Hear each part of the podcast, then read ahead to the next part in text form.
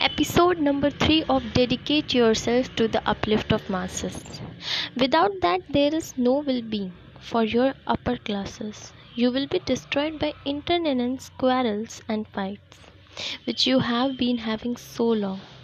When the masses will wake up, they will come to understand your operation of them. And by a puff of their mouth, you will be entirely blown away.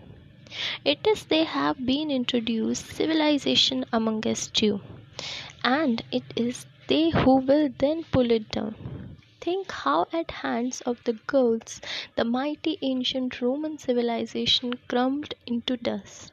Therefore I say, try to rouse these lower classes from slumber to imparting learning and culture to them when they will awaken.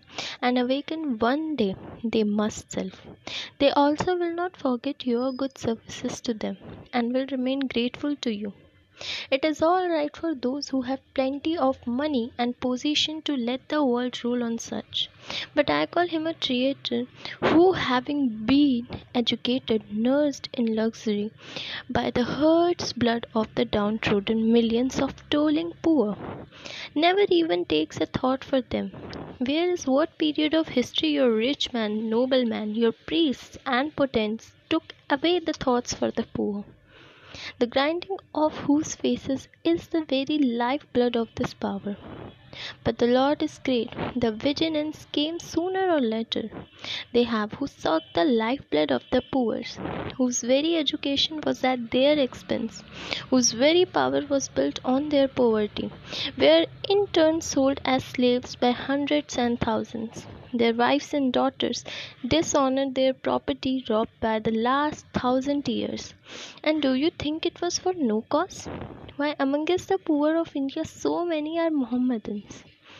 It is nonsense to say that they were converted by the sword. It was to gain their liberty from the Zemindars and from the priests, and consequences you find in Bengal. There are more Mohammedans than Hindus amongst the cultivators, because there were so many Zemindars there thinks of raising these second downtrodden millions. A thousand few graduates do not make a nation. A few rich men do not make a nation. True, our opportunities are less, but still there is enough to feed and clothe and make 300 millions more comfortable and luxurious. 90% of our people are without education. Who thinks of that? These babus, the so called patriots. Stay tuned for more episodes.